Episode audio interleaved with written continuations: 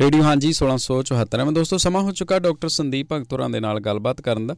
ਆਓ ਜਾਣਦੇ ਹਾਂ ਅੱਜ ਦੇ ਦਿਨ ਸਾਡੀ ਸਿਹਤ ਸੰਬੰਧੀ ਕਿਹੜੀਆਂ ਨੇ ਖਾਸ ਜਾਣਕਾਰੀਆਂ। ਡਾਕਟਰ ਸਾਹਿਬ, ਤੁਸੀਂ ਆਉਨੇ ਰਹੋ। ਸਵਾਗਤ ਤੁਹਾਡਾ ਰੇਡੀਓ ਹਾਂਜੀ ਤੇ।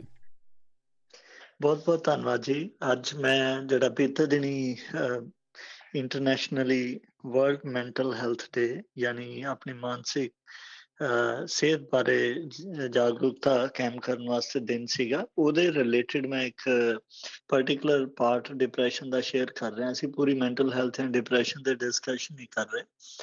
ਸੋ ਇਹ ਆਮਸਟਰਡਮ ਹਾਲੈਂਡ ਦੀ ਯੂਨੀਵਰਸਿਟੀ ਨੇ ਇੱਕ ਸਟੱਡੀ ਕੀਤੀ, ਜਿਹਦੇ ਵਿੱਚ 141 ਡਿਪਰੈਸਡ ਲੋਕਾਂ ਨੂੰ ਉਹਨਾਂ ਨੇ ਆਪਸ਼ਨ ਦਿੱਤੀ ਵੀ ਤੁਸੀਂ ਐਂਟੀ ਡਿਪਰੈਸੈਂਟਸ ਮੈਡੀਸਿਨਸ ਲੈਣੀਆਂ ਜਾਂ ਤੁਸੀਂ ਇੱਕ ਰਨਿੰਗ ਐਕਸਰਸਾਈਜ਼ ਪ੍ਰੋਗਰਾਮ ਦੇ ਵਿੱਚ ਹਿੱਸਾ ਲੈਣਾ।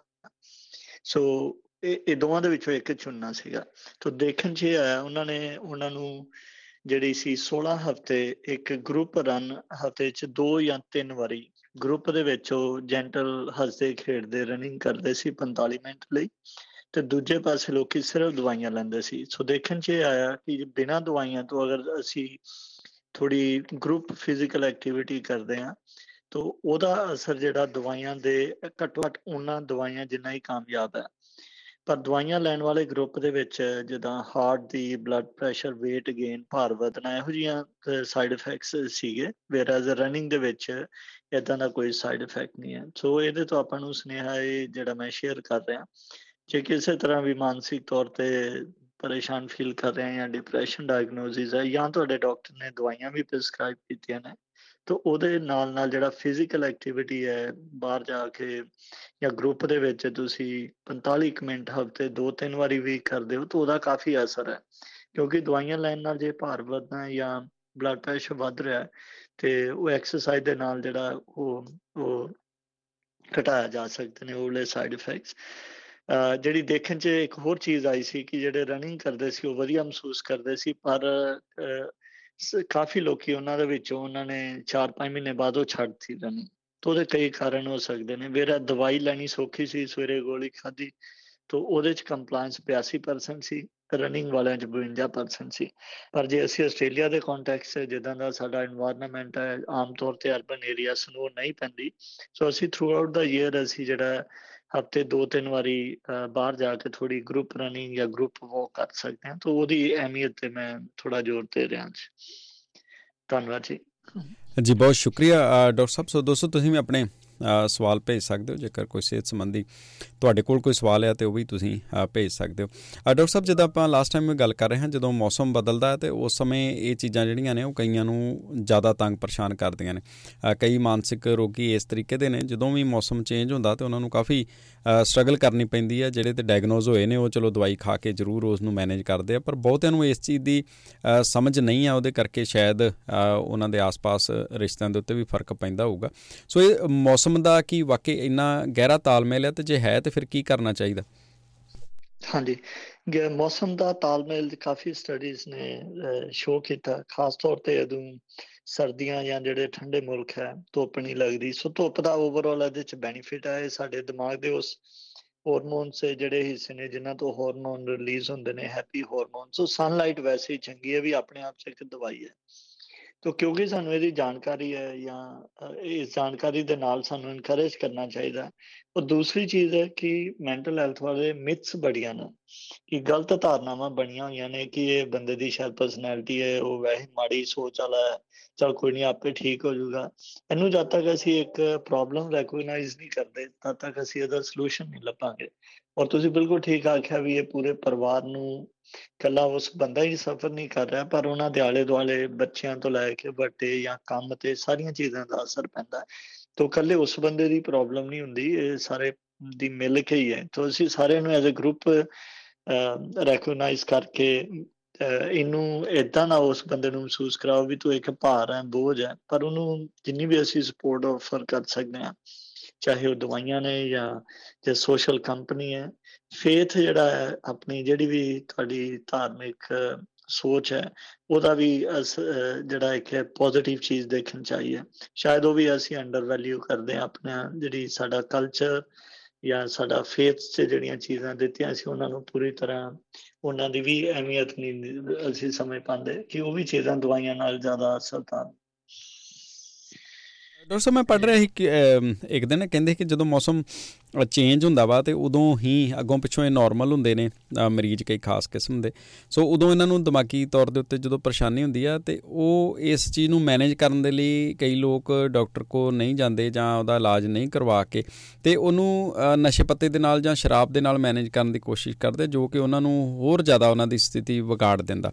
ਸੋ ਬੜੀ ਵਾਰੀ ਆਪਾਂ ਸ਼ਾਇਦ ਇਸ ਤਰੀਕੇ ਦੇ ਨਾਲ ਵੇਖਿਆ ਹੋਊਗਾ ਕਿ ਆਪਾਂ ਜਦੋਂ ਡਾਊਨ ਫੀਲ ਕਰਦੇ ਹਾਂ ਸਾਨੂੰ ਸਮਝ ਨਹੀਂ ਆਉਂਦੀ ਕਿ ਕੀ ਹੋ ਰਿਹਾ ਤੇ ਬਹੁਤ ਸਾਰੇ ਲੋਕ ਇਸ ਤਰੀਕੇ ਦੇ ਨਾਲ ਕਰਦੇ ਨੇ। ਸੋ ਉਹਦੇ ਬਾਰੇ ਆਪਾਂ ਕੀ ਕਹਿਣਾ ਚਾਹਾਂਗੇ? ਹਾਂਜੀ, ਇਹ ਲੈਕ ਆਫ ਚਲੋ ਵੀ ਆਪਾਂ ਨੂੰ ਇਹਦੀ ਸਮਝ ਨਹੀਂ ਅਸੀਂ ਸਮਝਦੇ ਹਾਂ ਵੀ ਸ਼ਾਇਦ ਥੋੜਾ ਟੈਂਪਰੇਰੀ ਫੇਜ਼ ਹੈ ਤੇ ਇਹਨੂੰ ਕਿਸੇ ਤਰ੍ਹਾਂ ਕੱਢ ਲੈਣੇ ਆ ਔਰ ਜਦ ਦੂਸਰਾ ਆ ਜਾਂਦਾ ਸਟਿਗਮਾ ਕਿ ਦੂਜਾ ਕੀ ਸੋਚੇਗਾ ਸਾਡੇ ਬਾਰੇ ਜੇ ਅਸੀਂ ਡਾਕਟਰ ਕੋ ਵੀ ਗਏ ਔਰ ਇਹ ਕਿਸੇ ਮਤਲਬ ਇਹਦੇ ਚ ਨਾ ਇਕਨੋਮਿਕ ਨਾ ਪੜ੍ਹਾਈ ਲਿਖਾਈ ਹਰ ਤਬਕੇ ਦੇ ਲੋਕਾਂ ਨੂੰ ਅਸਰ ਕਰ ਸਕਦੀ ਹੈ ਜਿਹੜੀ ਡਿਪਰੈਸ਼ਨ ਟਾਈਪ ਸਿੰਪਟਮਸ ਨੇ। ਸੋ ਬਹੁਤ ਐਜੂਕੇਟਿਡ ਵੱਡੀਆਂ ਪੋਜੀਸ਼ਨਾਂ ਵਾਲਿਆਂ ਤੋਂ ਲੈ ਕੇ ਜਿਹੜੇ ਆਮ ਕੰਮ ਕਰ ਰਹੇ ਨੇ, ਹਰ ਇੱਕ ਨੂੰ ਅਸਰ ਹੋ ਸਕਦਾ ਹੈ। ਤੋ ਕਾਫੀ ਹੱਦ ਤੱਕ ਲੋਕੀ ਸਪੋਰਟ ਜਿਹੜੀ ਪ੍ਰੋਪਰ ਪ੍ਰੋਫੈਸ਼ਨਲ ਐਡਵਾਈਸ ਤਾਂ ਨਹੀਂ ਲੈਂਦੇ, ਇਹ ਸੋਚ ਕੇ ਵੀ ਇਹਦਾ ਸਟਿਗਮਾ ਮੇਰੇ ਬਾਰੇ ਕੀ ਸੋਚੇਗਾ ਕੋਈ। ਸੋ ਪਹਿਲੀ ਗੱਲ ਇਹ ਆਪਾਂ ਨੂੰ ਬਿਲਕੁਲ ਨਹੀਂ ਇਹਦੇ ਬਾਰੇ ਸੋਚਣਾ ਚਾਹੀਦਾ ਕਿ ਉਹ ਕੀ ਆਖੇਗਾ। ਕਿਉਂਕਿ ਜੇ ਤੁਸੀਂ ਠੀਕ ਹੋ ਤਾਂ ਸਾਰੇ ਵਧੀਆ ਹੀ ਆਖਣਗੇ। ਸੋ ਸਭ ਤੋਂ ਪਹਿਲਾਂ ਇੰਪੋਰਟੈਂਟ ਹੈ ਤੁਸੀਂ ਆਪਣੀ ਸਿਹਤ ਦਾ ਧਿਆਨ ਰੱਖਣਾ। ਹੁਣ ਚੀਫ ਆਫ ਆਰਮੀ ਤੋਂ ਲੈ ਕੇ ਜਾਂ ਕਈ ਮਿਨਿਸਟਰਸ ਹੋਏ ਨੇ, ਜਿਨ੍ਹਾਂ ਨੇ ਪਬਲਿਕ ਦੇ ਵਿੱਚ ਇਹ ਐਡਮਿਟ ਕੀਤਾ ਕਿ ਉਹਨਾਂ ਸਵੀਅਰ ਡਿਪਰੈਸ਼ਨ ਹੈ ਤੇ ਉਹਨਾਂ ਨੇ ਜਾ ਕੇ ਆਪਣੀ ਟ੍ਰੀਟਮੈਂਟ ਵਗੈਰਾ ਲਈ ਹੈ ਤੇ ਉਹਨੂੰ ਪਹਿਲ ਦਿੱਤੀ ਆਪਣੀ ਸਿਹਤ ਔਰ ਪਰਿਵਾਰ ਨੂੰ। ਸੋ ਇਹਦੇ ਚ ਜਿਹੜੀ ਸਟਿਗਮਾ ਨੂੰ ਹਟਾ ਕੇ ਅਸੀਂ ਜੇ ਆਪਾਂ ਸਹੀ ਪ੍ਰੋਫੈਸ਼ਨਲ ਸਪੋਰਟਸ ਲੈਣੇ ਰਾਦਰ ਦੈਨ ਡਰੱਗਸ ਜਾਂ ਅਲਕੋਹਲ ਤੋ ਉਹ ਜ਼ਿਆਦਾ ਫਾਇਦੇਮੰਦ ਹੋਏਗੀ ਕਿ ਅਸੀਂ ਪ੍ਰੋਫੈਸ਼ਨਲ ਐਡਵਾਈਸ ਲਈਏ ਉਹ ਜਿੰਨਾ ਅਸੀਂ ਆਪਣੀ ਕਮਿਊਨਿਟੀ ਚ ਇਹਦੇ ਬਾਰੇ ਓਪਨਲੀ ਅਸੀਂ ਗੱਲਬਾਤ ਕਰਦੇ ਹਾਂ ਉਨਾ ਹੀ ਸਾਨੂੰ ਇਹ ਜਿਹੜੀ ਚੀਜ਼ ਹੈ, ਇਹਦੇ ਤੇ ਅਸੀਂ as a as a community society ਅਸੀਂ ਇਹ ਤੇ ਗੌਰ ਦੇ ਫਰਮਾ ਸਕਦੇ ਹਾਂ ਤੇ ਇਹਦੇ ਜਿਹੜੀਆਂ ਪ੍ਰੋਫੈਸ਼ਨਲ ਟ੍ਰੀਟਮੈਂਟ ਆਪਸ਼ਨਸ ਹੈ, ਉਹਨਾਂ ਦਾ ਧਿਆਨ ਕਰ ਸਕਦੇ ਹਾਂ। ਕਈ ਵਾਰੀ ਕੀ ਹੁੰਦਾ ਹੈ ਸੀਜ਼ਨ ਚੇਂਜ ਦੇ ਨਾਲ ਜਿਹਦਾ ਹੁਣ ਹੀ ਫੀਵਰ ਦਾ ਕਾਫੀ ਅਸਰ ਹੋਣਾ ਤੇ ਉਹ ਵੀ ਸਿੰਪਟਮ ਇਹਨੇ ਡਿਸੇਬਲਿੰਗ ਹੁੰਦੇ ਨੇ ਕਿ ਬੰਦੇ ਦਾ ਕੰਮ ਹੀ ਨਹੀਂ ਕੁਝ ਵੀ ਕਰਨ ਨੂੰ ਕਰਦਾ ਛਿੱਕਾਂ ਆ ਰਹੀਆਂ ਜਾਂ ਥਕਾਵਟ ਮਹਿਸੂਸ ਹੋ ਰਹੀ, ਸੋ ਨਹੀਂ ਪਾ ਰਹੇ, ਸਾਹ ਨਹੀਂ ਸਹੀ ਆ ਰਿਹਾ। ਸੋ ਉਹਨਾਂ ਕੇਸਿਸ ਦੇ ਵਿੱਚ ਅਗਰ ਤੁਹਾਡੇ ਕੋਈ ਫਿਜ਼ੀਕਲ ਸਿੰਪਟਮਸ ਨੇ, ਮੌਸਮ ਚੇਂਜ ਦੇ ਨਾਲ ਸਰਦੀਆਂ ਦੇ ਵਿੱਚ ਆਮ ਤੌਰ ਤੇ ਥਕਾਵਟ ਔਰ ਦਰਦ ਮਹਿਸੂਸ ਹੁੰਦੀ ਹੈ, ਇੱਕ ਤੇ ਵਿਟਾਮਿਨ ਡੀ ਲੈਵਲਸ ਘੱਟ ਨੇ ਸਰਦੀਆਂ ਦੇ ਵਿੱਚ। ਸੋ ਉਹ ਜਿਹੀਆਂ ਜਿਹੜੇ ਫਿਜ਼ੀਕਲ ਸਿੰਪਟਮਸ ਜਿਨ੍ਹਾਂ ਨੂੰ ਅਸੀਂ ਸਪਲੀਮੈਂਟਸ ਜਾਂ ਰਿਕੁਆਇਰਡ ਟ੍ਰੀਟਮੈਂਟ ਦੇ ਨਾਲ ਅਸੀਂ ਇੰਪਰੂਵ ਕਰ ਸਕਦੇ ਹਾਂ, ਤਾਂ ਉਹ ਵੀ ਆਪਾਂ ਨੂੰ ਨਾਲ ਫਿਜ਼ੀਕਲ ਸਿੰਪਟਮ ਵੀ ਕੰਸੀਡਰ ਕਰਨੇ ਚਾਹੀਦੇ ਨੇ। ਜੀ। ਡਾਕਟਰ ਸਾਹਿਬ, ਇੱਕ ਸਵਾਲ ਆਇਆ ਹੈ, ਕਹਿੰਦੇ ਨੇ ਕਿ ਮੇਰੇ ਮੰਮੀ ਜਿਨ੍ਹਾਂ ਦੀ ਉਮਰ 53 ਸਾਲ ਆ, ਤੇ ਉਹਨਾਂ ਦੀ ਅੱਡੀ ਦੇ ਵਿੱਚ ਉਹਨਾਂ ਦੇ ਪੇਨ ਹੁੰਦੀ ਹੈ, ਤੇ ਕੀ ਕਰ ਸਕਦੇ ਆ? ਹਾਂਜੀ। ਜਿਹੜੇ ਪਲਾਂਟਰ ਫੇਸ਼ਾਈਟਸ ਇੱਕ ਕੰਡੀਸ਼ਨ ਹੈ।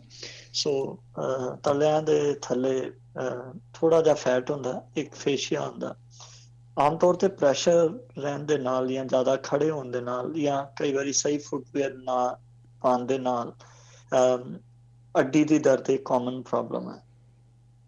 ਦੂਸਰੀ ਚੀਜ਼ ਡਿਫਰੈਂਸ਼ੀਏਟ ਕਰਨੀ ਹੈ, ਜੇ ਅੱਡੀ ਦੇ ਨਾਲ ਜਿਹੜੇ ਗਿੱਟੇ ਆ, ਜੇ ਗਿੱਟਿਆਂ ਤੇ ਸੋਜ ਹੈ ਜਾਂ ਲਾਲੀ ਹੈ ਉਹ ਥੋੜੀ ਅਲੱਗ ਚੀਜ਼ ਹੋ ਜਾਏਗੀ। ਪਰ ਜੇ ਸਿਰਫ ਥੱਲੇ ਅੱਡੀ ਦੇ ਥੱਲੇ ਦਰਦ ਹੋ ਰਹੀ ਹੈ ਤਾਂ ਉਹ ਪਲਾਂਟਰ ਫੇਸ਼ਾਈਟਿਸ ਉਹਦਾ ਸੋਲੂਸ਼ਨ ਇਹ ਹੈ ਕਿ ਫੁੱਟਵੇਅਰ ਇਸ ਤਰ੍ਹਾਂ ਹੋਵੇ ਕਿ ਜਿਹੜੇ ਪੈਰ ਦਾ ਪਿਛਲਾ ਤਲਾ, ਉਹਦੇ ਸਾਈਡਾਂ ਦੇ weight ਪ੍ਰੈਸ਼ਰ ਪਵੇ। ਤੇ ਜਿਹੜੇ ਜਿੱਥੇ ਦਰਦ ਹੋ ਰਹੀ ਹੈ, ਉੱਥੇ ਪ੍ਰੈਸ਼ਰ ਅਵੋਇਡ ਕਰਨਾ। ਉਹ ਕਿਦਾਂ ਕਰ ਸਕਦੇ ਉਹਦੇ ਇਨਸਰਟਸ ਮਿਲਦੇ ਨੇ, ਜਿਹੜੇ ਕਿ ਫੁੱਟਵੇਅਰ ਚ ਪਾਏ ਜਾ ਸਕਦੇ ਨੇ, ਜਿਹੜੇ ਸਾਈਡਾਂ ਤੋਂ weight ਲੈਂਦੇ ਨੇ ਔਰ ਜਿੱਥੇ ਦਰਦ ਹੋ ਰਹੀ ਹੈ, ਉਸ ਏਰੀਆ ਤੋਂ weight ਨਹੀਂ ਜ਼ਿਆਦਾ ਪੈਂਦਾ। ਐਂਟੀ ਇਨਫਲੇਮੇਟਰੀਜ਼ ਨੇ ਜਿਹਦਾ ਆਈਬੋਪ੍ਰੂਫਨ ਹੋ ਗਈ ਜਾਂ ਓਵਰ ਦਾ ਕਾਊਂਟਰ ਬਰੂਫਨ ਵਗੈਰਾ ਮਿਲਦੀ ਹੈ ਨੈਪਰੋਸਿਨ ਇਹੋ ਜਿਹੀਆਂ ਚੀਜ਼ਾਂ ਤੁਸੀਂ ਲੈ ਸਕਦੇ ਹੋ। ਲੰਬੇ ਤੌਰ ਤੇ ਨਹੀਂ ਲੈਣੀਆਂ ਚਾਹੀਦੀਆਂ ਥੋੜੇ ਦਿਨਾਂ ਲਈ ਸਿਰਫ ਲੈ ਸਕਦੇ ਹੋ। ਸੋ ਜ਼ਿਆਦਾ ਖੜਾ ਹੋਣਾ ਲਗਾਤਾਰ ਫੁੱਟਵੇਅਰ ਸਹੀ ਔਰ ਵਿੱਚ ਵਿੱਚ ਜੇ ਖੜੇ ਵੀ ਹੋਣਾ ਪੈ ਰਿਹਾ ਤਾਂ ਬ੍ਰੇਕਸ ਲੈ ਬੈਠ ਜਾਓ ਥੋੜੀ ਦੇਰ ਲਈ। ਔਰ ਪੈਰ ਨੂੰ ਉੱਤੇ ਰੱਖ ਕੇ ਉਹਦੇ ਨਾਲ ਵੀ ਥੋੜੀ ਜਿਹੜੀ ਸਵੈਲਿੰਗ ਹੈ ਘਟ ਜਾਂਦੀ ਹੈ ਤੇ ਦਰਦ ਦਾ ਆਰਾਮ ਮਿਲਦਾ ਹੈ। ਕਈ ਕੇਸਿਸ ਦੇ ਵਿੱਚ ਜਿਹੜੀ ਪਿਛਲੀ ਹੱਡੀ ਹੈ ਹੀਲ ਦੀ, ਉਹ ਵਧੀ ਹੁੰਦੀ ਹੈ ਉਹਦਾ ਆਮ ਕਾਰਨ ਅਗੇਨ ਵਿਟਾਮਿਨ ਡੀ ਦੀ ਕਮੀ ਹੁੰਦਾ। ਤੋ ਜੇ 53 ਇਅਰ 올ਡ ਏਜ ਹੈ ਮਦਰ ਦੀ, ਤੋਂ ਉਸ ਗਰੁੱਪ ਦੇ ਵਿੱਚ ਮੀਨੋਪੌਜ਼ ਕਰਕੇ ਕੈਲਸ਼ੀਅਮ ਔਰ ਵਿਟਾਮਿਨ ਡੀ ਦੀ ਰੈਗੂਲੇਸ਼ਨ ਚੇਂਜ ਹੋ ਜਾਂਦੀ ਹੈ। ਤਾਂ ਆਪਣਾ ਡਾਈਟ ਦਾ ਕੈਲਸ਼ੀਅਮ ਦੇ ਪੱਖੋਂ ਵੀ ਧਿਆਨ ਰੱਖਣ ਤਾਂ ਜੋ ਹੱਡੀ ਦੀ ਦਰਦ ਨਾ ਹੋਵੇ। ਜੀ। ਅਗਲਾ ਸਵਾਲ ਵੀ ਦਰਦਾਂ ਨਾਲ ਰਿਲੇਟਡ ਹੈ। ਕਹਿੰਦੇ ਲੋਅਰ ਬੈਕ ਪ੍ਰੋਬਲਮ ਆ ਤੇ 8 ਸਾਲ ਤੋਂ ਆ। Back generating heat when I sit in a car seat ਔਰ ਸੋਫਾ ਤੇ ਕੀ ਕਰ ਸਕਦੇ ਆ? ਕਹਿੰਦੇ ਕਾਫੀ ਬੈਡ ਸਿਚੁਏਸ਼ਨ ਹੈ ਹੁਣ। ਹਾਂਜੀ। ਸੋ 8 ਸਾਲ ਤੋਂ ਤੁਸੀਂ ਕਾਫੀ ਡਿਫਰੈਂਟ ਚੀਜ਼ਾਂ ਟਰਾਈ ਕੀਤੀਆਂ ਹੋਣੀਆਂ ਇਨਵੈਸਟੀਗੇਸ਼ਨਸ ਵੀ ਉਹ ਆਮ ਤੌਰ ਤੇ ਨਾਰਮਲੀ ਆਉਂਦੀਆਂ ਤੇ ਮਾੜੀ ਮੋਟੀ ਡਿਸਕ ਹਿੱਲੀ ਇੱਧਰ ਉੱਧਰ ਆਂਦੀ ਉਹਦਾ ਮਤਲਬ ਇਹ ਨਹੀਂ ਹੁੰਦਾ ਕਿ ਕੁਝ ਉਹੀ ਪ੍ਰੋਬਲਮ ਹੈ ਜਿਹੜਾ ਮੋਸਟ ਕਾਮਨ ਕਾਰਨ ਤੁਹਾਡਾ ਲੱਗ ਰਿਹਾ, ਜਿਹੜੇ ਸਿੰਪਟਮ ਤੁਸੀਂ ਦੱਸੇ ਥੋੜਾ ਸੇਕ ਲੱਗਦਾ, ਤੋ ਉਹ ਇਨਫਲੇਮੇਸ਼ਨ ਹੈ ਯਾਨੀ ਬੈਕ ਦਾ ਸਟ੍ਰੇਨ ਹੈ ਤੋ ਸ਼ਾਰਟ ਟਰਮ ਚ ਤੇ ਤੁਸੀਂ ਪੈਰਾਸੀਟਾਮੋਲ ਔਰ ਆਈਬੂਪ੍ਰੋਫਨ ਦੋਵਾਂ ਨੂੰ ਇਕੱਠੇ ਜਦੋਂ ਲਓਗੇ ਦਿਨ ਚ ਤਿੰਨ ਵਾਰੀ ਖਾਣੇ ਦੇ ਨਾਲ, ਤੇ ਦਰਦ ਆਰਾਮ ਪੈ ਜਾਏਗਾ ਸ਼ਾਰਟ ਟਰਮ ਪਰ ਜਿਹੜੀ ਸਭ ਤੋਂ ਇੰਪੋਰਟੈਂਟ ਚੀਜ਼ ਹੈ ਲੌਂਗ ਟਰਮ ਤੁਹਾਨੂੰ ਆਪਣੀ ਕੋਰ ਮਸਲਸ ਔਰ ਬੈਕ ਮਸਲਸ ਨੂੰ ਐਕਸਰਸਾਈਜ਼ ਕਰਕੇ ਸਟਰੋਂਗ ਰੱਖਣਾ। ਤਾਂ ਜੋ ਚਾਹੇ ਤੁਹਾਡੀ ਜੌਬ ਸਿਟਿੰਗ ਦੀ ਹੈ ਜਾਂ ਸਟੈਂਡਿੰਗ ਦੀ ਹੈ ਜਾਂ ਜਿਹੜੀ ਵੀ ਹੈ, ਉਸ ਵਰਕ ਸਟ੍ਰੇਨ ਨੂੰ ਦਿਨ ਦੇ ਵਿੱਚ ਉਹ ਹੈਂਡਲ ਕਰ ਸਕੇ। ਆਮ ਤੌਰ ਤੇ ਅਸੀਂ ਬੈਕ ਐਕਸਰਸਾਈਜ਼ਸ ਜਾਂ ਕੋਰ ਐਕਸਰਸਾਈਜ਼ਸ ਦਾ ਇੰਨਾ ਧਿਆਨ ਨਹੀਂ ਦਿੰਦੇ। ਸੋ ਤੁਹਾਡੇ ਲਈ ਸਭ ਤੋਂ ਜ਼ਰੂਰੀ ਚੀਜ਼ ਹੈ ਕਿ ਜਦੋਂ ਥੋੜੀ ਦਰਦ ਕੰਟਰੋਲ ਹੋ ਜੇ ਤਾਂ ਬੈਕ ਦੀ ਸਟ੍ਰੈਚਿੰਗ ਔਰ ਬੈਕ ਦੀ ਕੋਰ ਐਕਸਰਸਾਈਜ਼ਸ ਤੁਹਾਨੂੰ ਇੰਟਰਨੈਟ ਤੇ ਫ੍ਰੀਲੀ ਮਿਲ ਜਾਣਗੀਆਂ। ਸਿੰਪਲ ਐਕਸਰਸਾਈਜ਼ਸ ਨੇ, ਕਿਉਂਕਿ ਉਹ ਬਹੁਤ ਹੀ ਸਿੰਪਲ ਹੈ ਘਰ 'ਚ ਬੈਠੇ ਕਰ ਸਕਦੇ ਆ ਟੀਵੀ ਵਾਚ ਕਰਦੇ ਹੋਏ, ਅਸੀਂ ਕਰਦੇ ਨਹੀਂ। ਪਰ ਜੇ ਅਸੀਂ ਉਹਨੂੰ ਦਵਾਈ ਤਰ੍ਹਾਂ ਕਰੀਏ ਵੀ ਸਵੇਰੇ ਸ਼ਾਮ ਅਸੀਂ ਕਰਨਾ ਤੋ ਸਿਰਫ ਵੱਧ ਤੋਂ ਵੱਧ ਵੀ 10 ਮਿੰਟ ਲੱਗਣੇ ਨੇ, ਉਹ ਤੁਹਾਡੀ ਲੌਂਗ ਟਰਮ ਪ੍ਰੀਵੈਂਸ਼ਨ ਹੈ। ਇਸ ਤੋਂ ਇਲਾਵਾ ਜੇ weight ਇਸ਼ੂ ਹੁੰਦਾ ਕਈ ਲੋਕਾਂ ਦੇ ਵਿੱਚ ਭਾਰ ਜ਼ਿਆਦਾ, ਤੋ weight ਕੰਟਰੋਲ ਵੀ ਕਾਫੀ ਇੰਪੋਰਟੈਂਟ ਹੈ। ਚਾਹੇ ਡਾਈਟ ਨਾ ਕਰੋ, ਚਾਹੇ ਐਕਸਰਸਾਈਜ਼ ਔਰ ਕੰਬਾਈਨ ਕਰਕੇ ਕਰੋ, ਪਰ weight ਕੰਟਰੋਲ ਵੀ ਬੈਕ ਲਈ ਬਹੁਤ ਇੰਪੋਰਟੈਂਟ ਹੈ। ਜੀ ਇਧਰ ਕਹਿੰਦੇ ਨੇ ਕਿ ਇਹਨਾਂ ਦੇ 2 ਦਿਨ ਤੋਂ ਇਹਨਾਂ ਦੇ ਮਦਰ 65 ਸਾਲ ਦੀ ਉਮਰ ਹੈ 2 ਦਿਨ ਤੋਂ ਉਹਨਾਂ ਦੇ ਚੈਸਟ ਪੇਨ ਹੈ। ਔਨ ਆਫ ਹੋ ਰਹੀ ਹੈ ਤੇ ਕਹਿੰਦੇ ਕਿ ਗੈਸ ਦੀ ਕੋਈ ਸਮੱਸਿਆ ਜਾਂ ਹੋਰ ਹੋ ਸਕਦੀ ਹੈ ਕਿਉਂਕਿ ਲੀਵਰ ਇਸ਼ੂ ਵੀ ਹੈਗਾ ਉਹਨਾਂ ਨੂੰ? ਜੀ ਚੈਸਟ ਪੇਨ ਨੂੰ ਅਸੀਂ ਕਾਫੀ ਸੀਰੀਅਸਲੀ ਲੈਂਦੇ ਆ ਜੇ 2 ਹਫ਼ਤੇ ਤੋਂ ਹੋ ਰਹੀ ਹੈ ਤਾਂ ਅਨਲਾਈਕਲੀ ਕਿ ਇਹ ਹਾਰਟ ਦੀ ਹੋਵੇ ਕਿਉਂਕਿ ਜੇ ਹਾਰਟ ਦੀ ਹੁੰਦੀ ਹੈ ਤਾਂ ਉਸ ਕੇਸ ਦੇ ਵਿੱਚ ਇੰਨਾ ਸਮਾਂ ਨਹੀਂ ਚੱਲਦਾ, ਕੰਮ ਵਿਗੜ ਜਾਂਦਾ ਜਲਦੀ। ਪਰ ਕਿਉਂਕਿ ਫਿਰ ਵੀ ਹਾਰਟ ਦੀ ਚੈਸਟ ਪੇਨ ਇੱਕ ਹਾਰਟ ਕਰਕੇ ਵੀ ਰੀਜ਼ਨ ਹੈ, ਤਾਂ ਇਸ ਲਈ ਇਹਨੂੰ ਸੀਰੀਅਸਲੀ ਲੈਣੇ ਜੇ ਨਹੀਂ ਚੈੱਕ ਕਰਵਾਇਆ ਤਾਂ ਜ਼ਰੂਰ ਚੈੱਕ ਕਰਵਾਓ। ਗੈਸ ਦੀ ਪ੍ਰੋਬਲਮ ਵੀ ਹਾਰਟ ਚੈਸਟ ਪੇਨ ਤਰ੍ਹਾਂ ਪ੍ਰੈਜ਼ੈਂਟ ਕਰਦੀ ਹੈ। ਸਾੜ ਪੈਂਦਾ ਆਮ ਤੌਰ ਤੇ। ਉਹ ਖਾਸ ਤੌਰ ਤੇ ਜੇ ਲੇਟੇ ਨੇ ਜਾਂ ਓਵਰਨਾਈਟ ਉੱਠਦੇ ਨੇ ਤੇ ਉਦੋਂ ਜ਼ਿਆਦਾ ਉਹ ਤੰਗੀ ਕਰਦੀ ਹੈ। ਸੋ ਜੇ ਲਿਵਰ ਦੀ ਨੋਨ ਪ੍ਰੋਬਲਮ ਹੈ, ਤੁਸੀਂ ਉਹਦੇ ਰੈਗੂਲਰ ਟੈਸਟ ਜਾਂ ਜਿਹੜਾ ਵੀ ਫਾਲੋ ਅਪ ਡਾਕਟਰ ਨੇ ਦੱਸਿਆ, ਉਮੀਦ ਕਰਦਾ ਹਾਂ ਤੁਸੀਂ ਕਰ ਰਹੇ ਹੋ। ਪਰ ਚੈਸਟ ਪੇਨ ਦਾ ਜ਼ਰੂਰ ਚੈੱਕ ਕਰਵਾ ਲੈਣਾ ਚਾਹੀਦਾ। ਜੀ। ਕਹਿੰਦੇ ਨੇ ਕਿ my 11 year old always complaining wrist pain ਤੇ ਕੀ ਕੀਤਾ ਜਾ ਸਕਦਾ? 11 ਸਾਲ ਦੇ ਬੱਚੇ ਦੇ ਵਿੱਚ ਗਰੋਥ ਕਈਆਂ ਚਰਲੀ ਗਰੋਥ ਸ਼ੁਰੂ ਹੋ ਜਾਂਦੀ ਹੈ ਗਰੋਥ ਸਪਰਟ ਅਸੀਂ ਕਹਿੰਦੇ ਆਮ ਤੌਰ ਤੇ ਬॉयਜ਼ ਚ ਥੋੜਾ ਜਿਹਾ ਲੇਟ ਹੁੰਦੀ ਗਰਲਸ ਥੋੜੀ ਜੀ ਜਲਦੀ ਹੁੰਦੀ। ਹੈ ਤਾਂ ਉਸ ਕਰਕੇ ਵੀ ਪੇਨਸ ਹੁੰਦੀਆਂ ਨੇ। ਪਰ ਆਮ ਤੌਰ ਤੇ ਇਕੱਲੇ ਰਿਸਟ ਨਹੀਂ ਬਾਕੀ ਜੁਆਇੰਟਸ ਸੇ ਵੀ ਪੇਨ ਹੁੰਦੀਆਂ ਨੇ। ਔਰ ਜੇ ਉਹਦੀ ਗ੍ਰਿਪ ਜਾਂ ਡਿਫਾਰਮਿਟੀ ਨਹੀਂ ਕੋਈ ਪ੍ਰੋਬਲਮ ਯਾਨੀ ਦੇਖਣ ਚ ਹੱਥ ਠੀਕ ਲੱਗ ਰਿਹਾ, ਕੋਈ ਸੋਜ ਨਹੀਂ ਹੈ, ਤਾਂ ਮੋਸਟ ਲਾਈਕਲੀ ਇਹ ਗਰੋਥ ਪੇਨਸ ਨੇ। ਪਰ ਇਸ ਤੋਂ ਇਲਾਵਾ ਜੇ ਥੋੜਾ ਦੇਖਣ ਚ ਵੀ ਔਡ ਲੱਗ ਰਿਹਾ ਹੈ ਜਾਂ ਸੋਜ ਪੈ ਰਹੀ ਹੈ, ਤਾਂ ਜ਼ਰੂਰ ਤੁਸੀਂ ਡਾਕਟਰ ਨੂੰ ਦਿਖਾਣਾ ਇੱਕ ਪੁਆਇੰਟ ਫਿਰ ਮੈਂ ਦੁਬਾਰਾ ਕਹਿ ਰਿਹਾ ਬੱਚਿਆਂ ਲਈ ਵੀ ਉਨਾ ਹੀ ਜ਼ਰੂਰੀ ਹੁੰਦਾ ਜਿੰਨਾ ਵੱਡਿਆਂ ਲਈ। ਬੱਚਿਆਂ ਲਈ ਖਾਸ ਕਰਕੇ ਇਸ ਏਜ ਤੇ ਕਿ ਵਿਟਾਮਿਨ ਡੀ ਔਰ ਉਹਨਾਂ ਦੀ ਡਾਈਟ ਜਿਹੜੀ ਹੈ ਉਹ ਅੱਛੀ ਰਹੇ। ਜੀ ਇਧਰ ਇੱਕ ਸਵਾਲ ਪੁੱਛਦੇ ਨੇ ਕਹਿੰਦੇ ਨੇ ਕਿ ਨੱਕ ਚੋਂ ਬਲੱਡ ਆ ਰਿਹਾ ਵਾ ਤੇ ਹੋਰ ਕੋਈ ਪ੍ਰੋਬਲਮ ਨਹੀਂ ਆ ਤੇ ਪਤਾ ਨਹੀਂ ਲੱਗ ਰਿਹਾ ਕੀ ਚੱਕਰ ਹੈ ਤੇ ਕੀ ਕਰ ਸਕਦੇ ਆ। ਹਾਂਜੀ।